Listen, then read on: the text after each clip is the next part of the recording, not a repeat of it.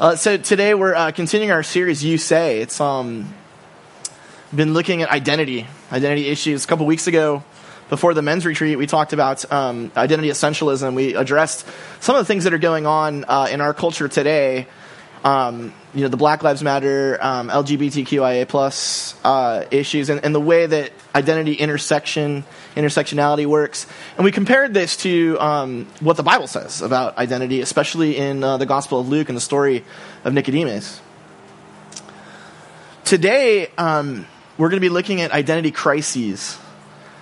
Um, up until uh, 1830, 1820, 1830, um, the vast majority of human beings died in the place that they were born. That, uh, and it's still the case. Uh, that most people still die in the place that they were born, but it's a lot less today than it was.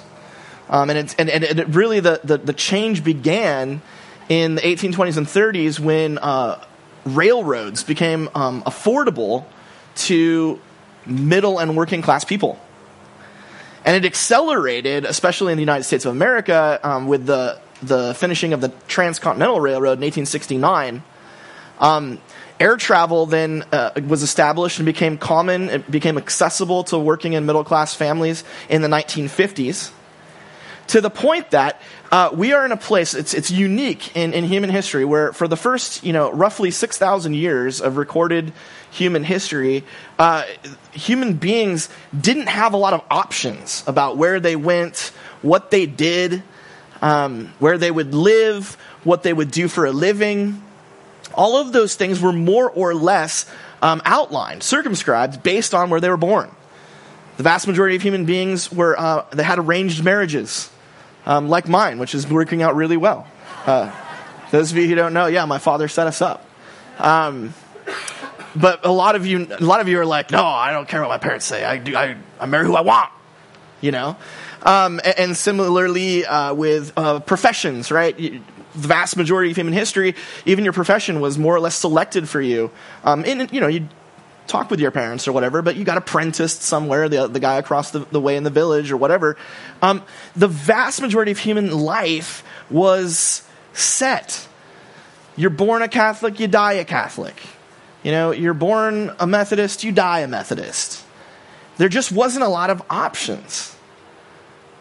And as a result, uh, there was way less concern about questions of identity. Most of them were answered already.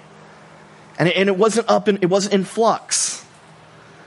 Did you know that the term identity crisis wasn't coined until the 1950s, 1960s? Erik Erikson, a German psychoanalyst uh, who came to the States uh, to escape World War II, um, he, he invented the idea of stressing out and worrying about who am I and what's the meaning of my life. Doesn't mean that there weren't identity crises before. It, what it means is that in the 20th century, they became ubiquitous. Everyone started experiencing them because the major questions of life were no longer answered, and you had to go out and discover for yourself what you think about everything. Nevertheless, Scripture does record at least one major identity crisis. And we're going to look at it today, and we're going to see how Jesus responds to somebody who, who has lost the answers to the fundamental questions of his life. So let's uh, look at the beginning of John 3 together. Uh, this is mostly the Common English Bible translation. They did a pretty good job. There was a Pharisee named Nicodemus, a member of the Jewish ruling council. He came to Jesus at night and said to him, Rabbi, we know that you're a teacher who has come from God, for no one could do these miraculous signs that you do unless God is with him. Jesus answered, I assure you, unless someone is born again, it's not possible to see, even see, God's kingdom. Nicodemus asked, How is it possible for an adult to be born? It's impossible to enter the mother's womb for a second time and be born, isn't it? Jesus answered, I assure you, unless someone is born of water and the Spirit, it's not possible to enter God's kingdom. Whatever is born of flesh is flesh, whatever is born of spirit is spirit. So don't be surprised that I said to you, you must be born again. God's Spirit blows wherever it wishes. You hear its sound, but you don't know where it comes from or where it's going. It's the same with everyone who's born of the Spirit. Nicodemus said, How are these things possible? And Jesus answered, You're, you're a teacher of Israel, and you don't know these things?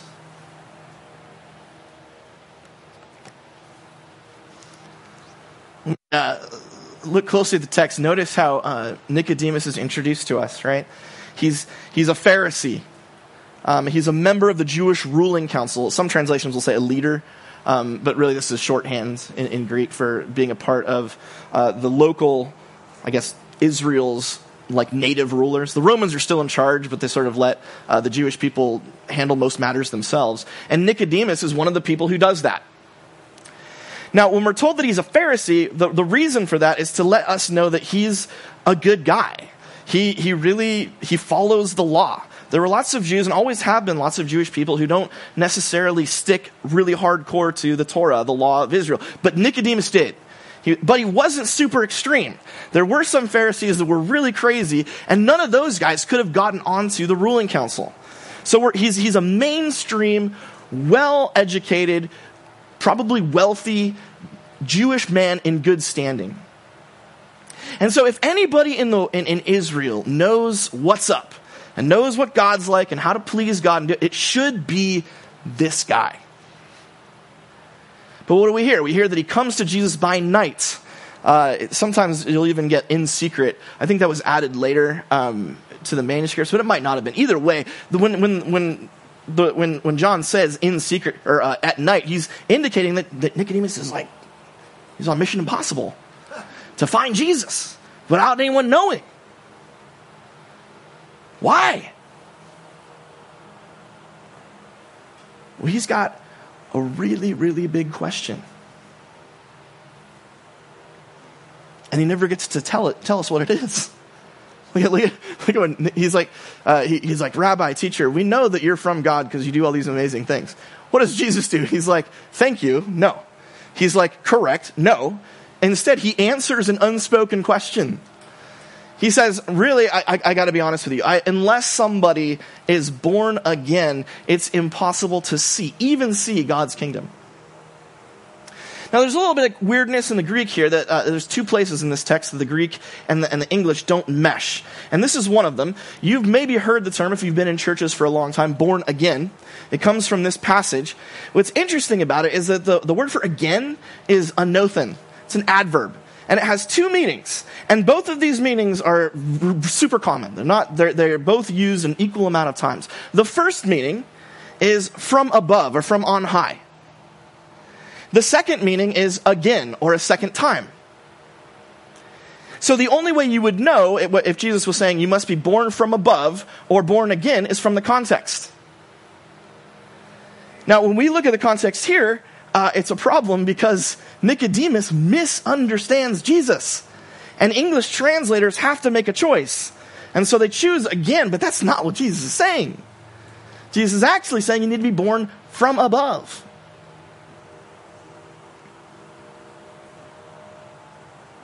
I'll explain a little more about that in a moment.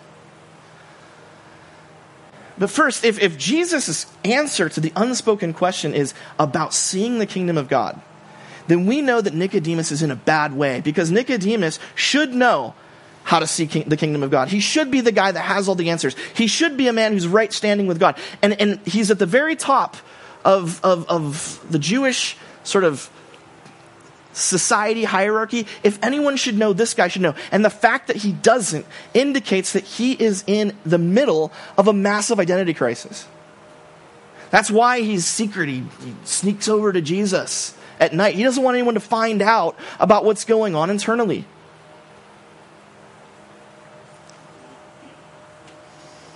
This is my dad's midlife crisis car the 1992 Mustang convertible 5.0. I mean, look at that baby. Um, when, when, when, he, when he was half joking about his midlife crisis, but not totally joking, because I mean, this is definitely a midlife crisis car. John, John's going through a midlife crisis since when he got the, the Challenger. Yeah, he's like, I mean, you look at that car and you're like, here's a guy who doesn't have the answers anymore. He's falling apart. but it, but it, it, it rides smooth. I love that thing. Um, yeah, my dad was was mostly joking about a midlife crisis, but there was an element where I mean, I think he I think he was maybe 40, 43, somewhere in there when he when he got it. Um, and he had finally come to a place in his life where he he sort of he had it. He'd figured it all out. You know, he found the job that that was right for him. Um, I was old enough not to be super irritating all the time. Um, it was it was things where, and at that point, is this it? You know, what else is there? There's a fast car. That's that'll that'll, you know, quiet these questions that are going on in the back of my mind. That if I if I can just accelerate really fast off the line and I can feel the wind going through my receding hair. Then surely if you're dad, if you're watching, I'm sorry. They're they're on vacation. They're in uh, Idaho. Why anyone would go there, it's beyond me. But a lot of people are moving there. So if you go, I get it. You don't want to have to have an electric car by 2035. You're like, you're like, I want, I want a regular. You want to destroy the planet, is what you want to do. You jerks. Um, he, yeah. So they're so. Hey, Dad. Sorry. Um, what I think what was what what that signifies to us, though, is it signifies to us that, that if we don't have, you know, the answers deeply embedded in our hearts, we we start questing out for other things, right? We start we start seeking out, you know, um, the the new wife or girlfriend. We start seeking out the the stuff. We start thinking. We start seeking out um, a brand new take on whatever, um, because there's something unsettled, deeply unsettled. And that's kind of where Nicodemus is. He's, he's in this deeply unsettled identity crisis place. He, he's actually, he's, he's there, he's got it all, and he's wondering, is this it? And do I really know what I want? Am I really this person that I thought I was? Remember, he, he's asking a question that he should know the answer to. He's asking the question, how do I make sure I'm in the kingdom of God? How do I know that I've got, you know, eternal life, the life of the age to come? Can you, can you explain that to me, Jesus? How do I really know I'm one of the chosen people? Here he is. He spent his whole life being an expert in everything about God, and he wakes up one, one day and he, and he realizes he knows nothing at all. That's the first thing in your note sheets. Um, Nicodemus is uh, identity crisis. He's worried that he might not really be a member of the chosen people. He might not really be, sometimes you hear the word saved. He might not really be um, one of God's. And that shakes him to the core. Let's look at the text again and we'll uh, talk a little more about being born again. Um, Jesus says, I assure you, unless someone is born again, it's not possible to see God's kingdom. Now, notice Nicodemus misunderstands. Again, I, I, submit to you that really the best way to translate this would be born from above.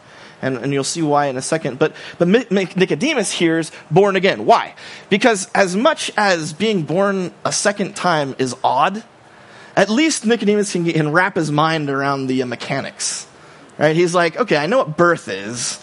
It's an awful process that men are not allowed to witness, lest they faint um, but and it involves a great deal of pain and blood and water. Um, and then, but at the end, a little a baby comes out. I get that. And so he hears, you know, um, uh, born anothen. He's like, born again. Well, I could imagine, I guess, some weird situation where, like, uh, my mother gives me birth a second time. That, that, I guess that makes sense. What doesn't po- at all make sense to him is the idea of being born from above, being born from heaven, being born from God. That, that's, it's beyond his, world of metaphors. And yet, and yet, Jesus is going to explain that that's exactly what he means. Going on in the text, you see Jesus says, Whatever is born of flesh is flesh, whatever born, is born of the Spirit is spirit. Well, Nicodemus is a good guy. He's a good Jewish man. He knows that the Spirit of God proceeds from God in heaven and then comes down to the earth. That's kind of how the Spirit works. Right? And so when Jesus says, he says, don't be surprised that I said to you, and this is where we should translate differently, you must be born from above. You need to have a spiritual birth. You need to have uh, your DNA, your blood, your, um, your, your makeup, who you are, come from heaven, from God, from the Spirit, not from just your mom and your dad.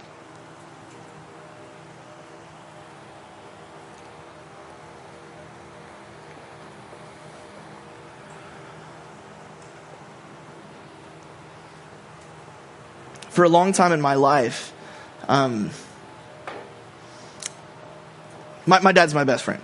I love him. He's awesome. But for a long time, probably a good decade, well, one day I woke up and I realized I was smarter than he was. I did. And, and, and, I was like, you know what? I, I am I'm really brilliant. and, and he's like, he's smart. You know, he's above average. He can hang but he's not like a genius. And, and, and then I was like, I was like, you know, he has a sort of way of going about life um, that it's, it's so boring.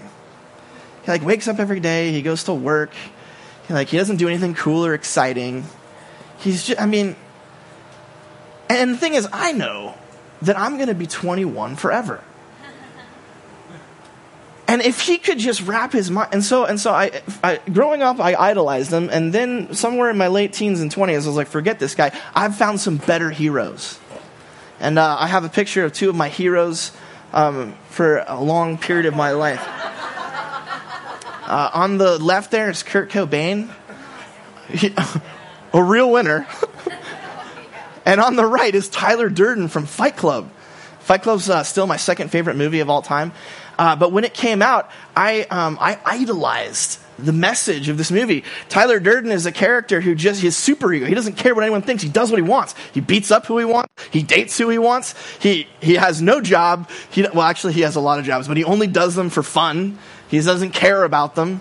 He, he, he lives a life that's totally free, totally fun, totally awesome. Kurt Cobain, artistic genius. I mean, the world was too much for him. He recognized how dumb and awful the man is. And he realized the only way to deal with the world was just to put a shotgun in his mouth and blow his head off. Which I love seeing the kids these days still wearing Kurt Cobain t shirts. I'm like, I mean, I get it. I was young once, but man. So for a decade, these were my heroes. And then, uh, one day I remember I was maybe working on my dissertation, and Alice was a baby and she was crying, and we had a mobile. Um, and if you turn the mobile, it lasts for like two to five minutes, and then that would quiet her down. And I was so I would I would turn the mobile, then run back and type, and then I would check on the, the, the laundry. And and as as miserable as I was, I, I I had this moment where I was like, I was like, this matters what I'm doing now really, really matters. And then I've told you before, I had the second realization, the worst of my life, that my dad was right about everything. And, and if there was anything, um, and, and more than that, I was looking at my life and realizing, okay, now I'm, I'm gaining weight. All right. I'm settling down. I'm raising kids. I'm working towards, like, you know, a career that hopefully has some meaning. I'm doing exactly what he did. And at that moment, there could be no doubt in my mind that I was my father's son.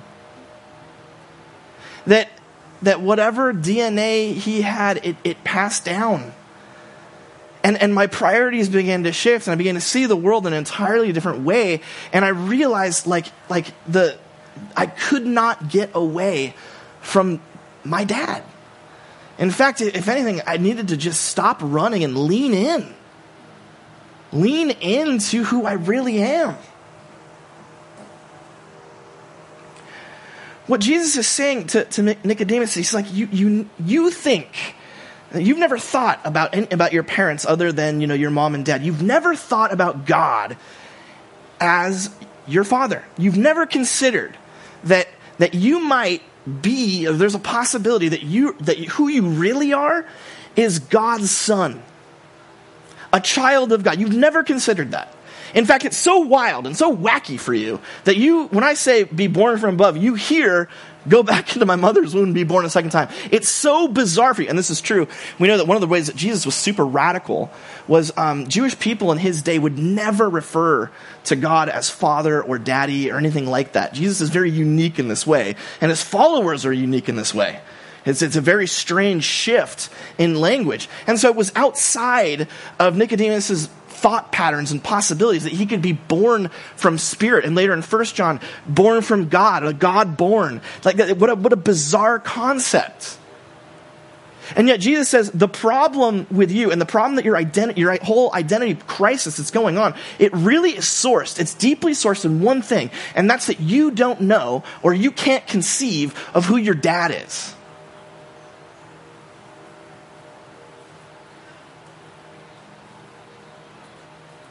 You identify yourself as a Pharisee. You identify yourself as a ruler. You identify yourself as respected, as wealthy, as all of these things. That's who you think you are. But what you really are at core, what you should be, is spirit born, God born. You should be calling God dad. And I think this, uh, for Nicodemus and for us, it's the same thing. Our identity crises, our, our failures of identity, our failures of, the ability to know who we are and where we're headed and what this is all about, our purpose, um, our, our existence, all of it, all of it is drawn from this one failure that we constantly have. We look and we look and we look and we never stop and just, and just accept the facts or try to find out how to become or make God our dad.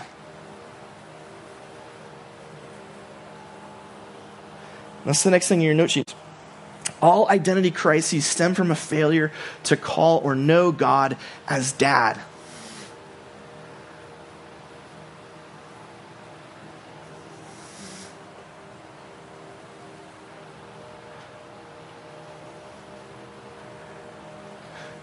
And so, one question that you might have, some of us might have, is well, is God my dad?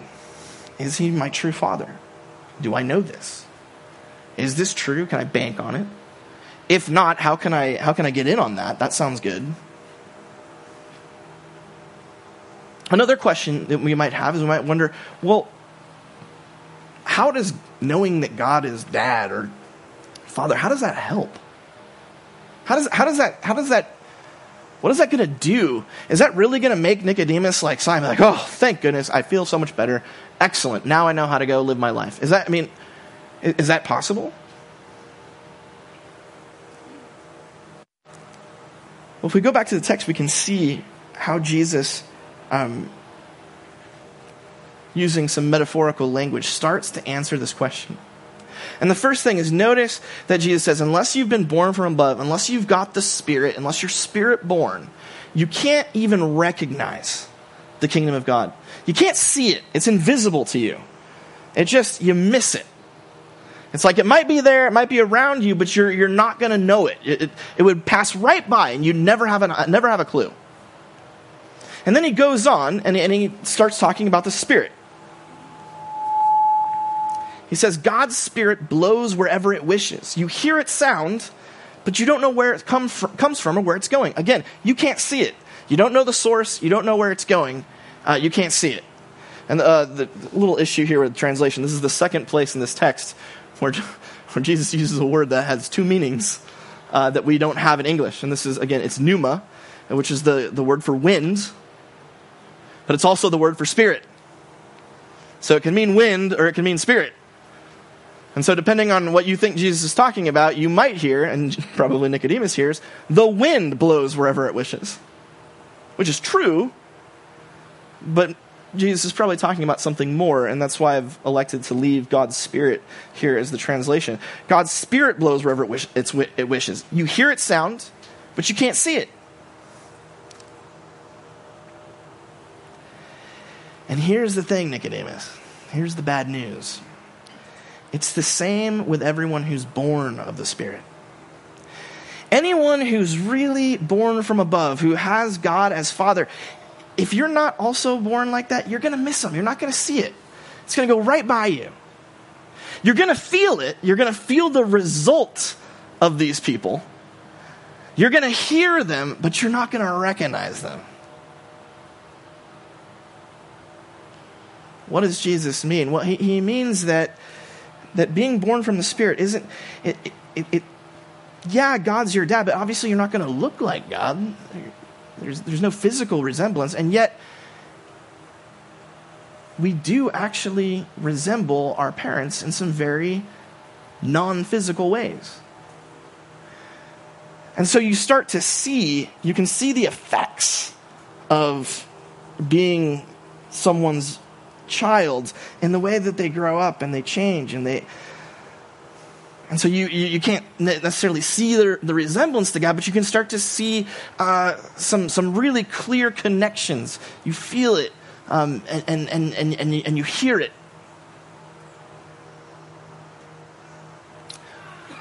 One of the cool things about um, being in a church for a long time is that you get to see uh, kids grow up.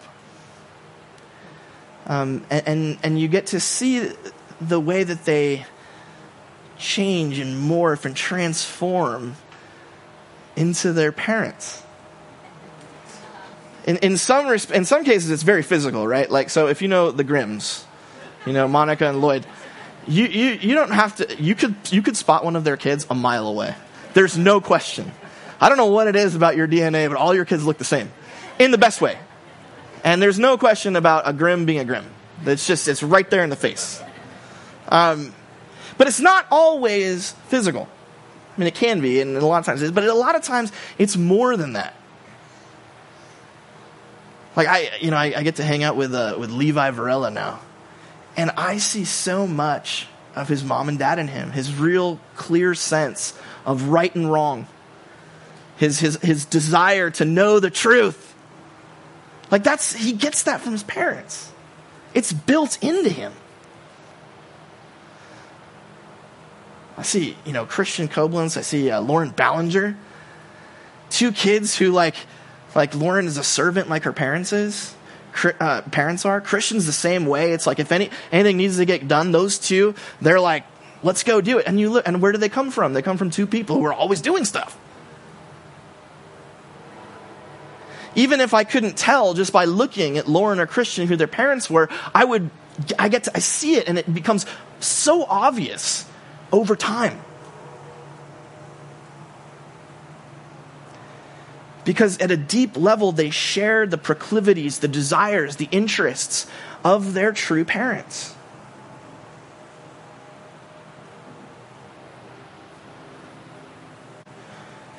Jesus tells Nicodemus, you know, God's Spirit blows. You, you can't if you're not born again, if you're not born from above, if you don't have the Spirit, if you don't have the divine life living in you, you're not going to recognize it. You're going to see the effects a little bit. You're going to you're going to feel it. You're going to hear it. And so when you see the when the kingdom of God is there, it's going to impact you a little bit. But once once you once you buy in, once you truly become God's child, there is a possibility, there's an expectation, there's a hope that you start to resemble God. Obviously, not physically, but in, in the ways of God's nature and character, his moral actions and love. In fact, later on in 1 John, uh, John says, hey, the God born love. Those who love are born of God. Because God is a loving God. And so when you start to see love, you start to see people who are made out of the kingdom they're kingdom people. They're born from the Spirit. They've got God's DNA and God's blood coursing through their veins. They've got God's character and desires and proclivities and experiences and excitement. The things that charge God up charge them up because they're children, they're true children. They share in God's nature and character.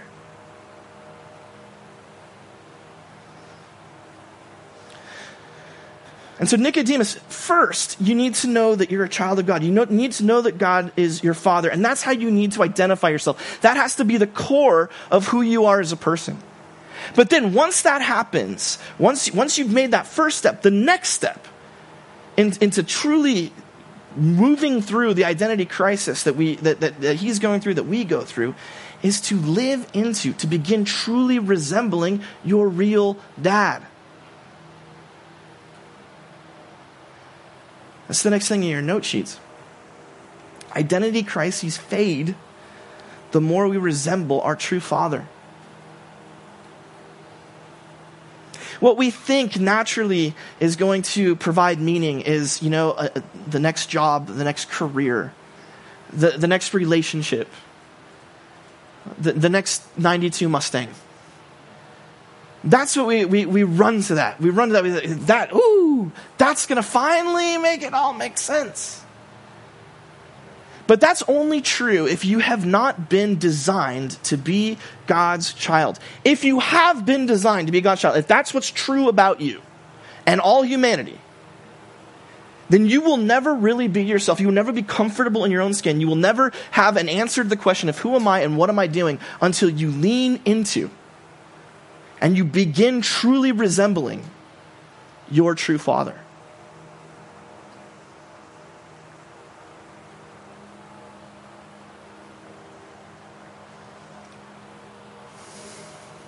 And so I think there's probably two kinds of people here today. Uh, the, the first kind of person is the one who's like, like Nicodemus. Like, I don't know if I'm really a part of this family or not. I don't know if God's my dad. I have no idea. I think he might be. I go to church. I'm a nice person. You're here. So presumably you're, you know, at least trying a little bit. Um, but if you're really honest, you're like, ah, bye. And you may be wondering, well, what, what does it take? What, what's, what's,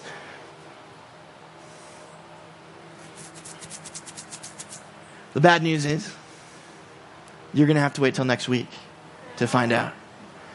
Uh, because we're, we're, we're, we're about to hit we're, we're right there. So here's what I can, what you can do. If you're not sure, then go ahead and maybe check out the rest of this chapter. Go, you, it's great. You don't even know how, need to know how to find places in the Bible anymore because you can Google it. You just Google John 3 and you will get this. In some translation, you can probably read. And you can, like, maybe, you know. But I promise you, next week we are going to jump in deep and we're going to we're going to answer this question once and for all. So that's the first question you might be asking if you're in an identity crisis. Marilyn, go ahead and put that one up. There it is. There's a second one, though. There, there are probably some of us here who are like, oh, yeah, yeah, yeah I got it. I know. Believe, faith. I've heard this one before. Like, okay, you've been in church for a while. That's cool. Good. Um, but there's a, there's a question you might be asking, especially if you aren't comfortable in your own skin, especially if you aren't certain about the, your meaning, your purpose, all of those things. Those questions are still coming up for you. Well, maybe the issue is that you're chasing after Kurt Cobain and Tyler Durden, and you're not being your father's son or daughter. You're not living into being the kind of person who looks and acts and feels and thinks like dad.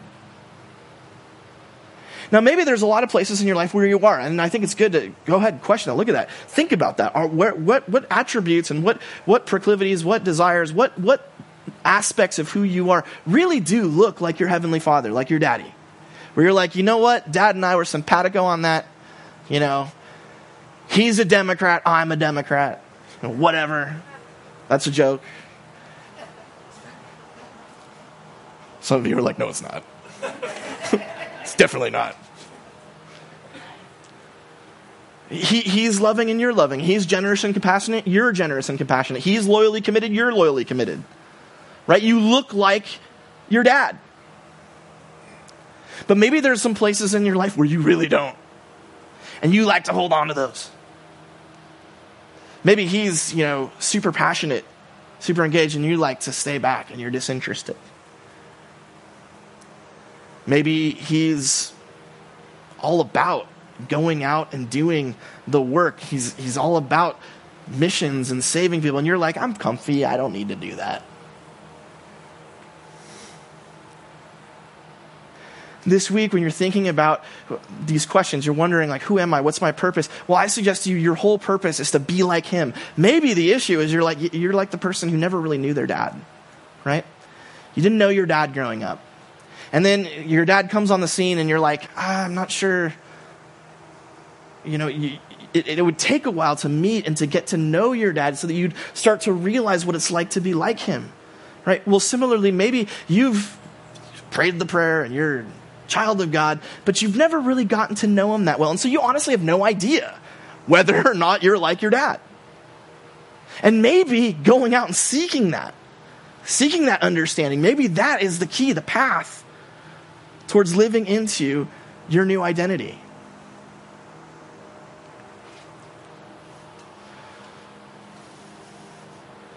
The bottom line, my friends, is this. Like Augustine said, our, uh, our hearts are restless until they rest in God. We will never stop wondering who am I, what's my point, what's my purpose, until we define ourselves first and foremost by being God's kids and living into that life. So let's take a moment and reflect and re establish God is dad. And we're meant to be just like him.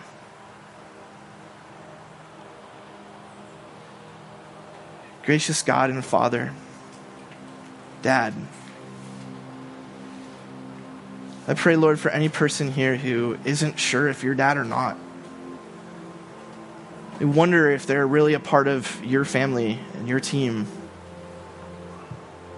God, may that question burn in their hearts this week. And may they seek you out in John 3, and may they come back and return and, and hear the good news of how we become born from above. God, for those uh, who are sure, yeah, we're in your family, you're my dad, I pray that you'll um, open our eyes to see the places where we just don't look like you. Where, where we've just we've, we've run away and we've we've rejected your nature your character and, and we've decided to go on our own. And convict us and cause us to move to repentance but also lord in your spirit show us the places where you have changed us and you have made us like you and you have secured our identity as people who are the children of a loving, compassionate, and loyal God, a God of forgiveness and mercy, who does not overlook justice.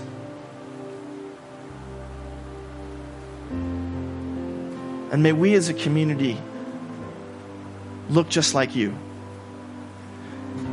And may all who come and see us be unable to deny the resemblance. In Jesus' name we pray. Amen.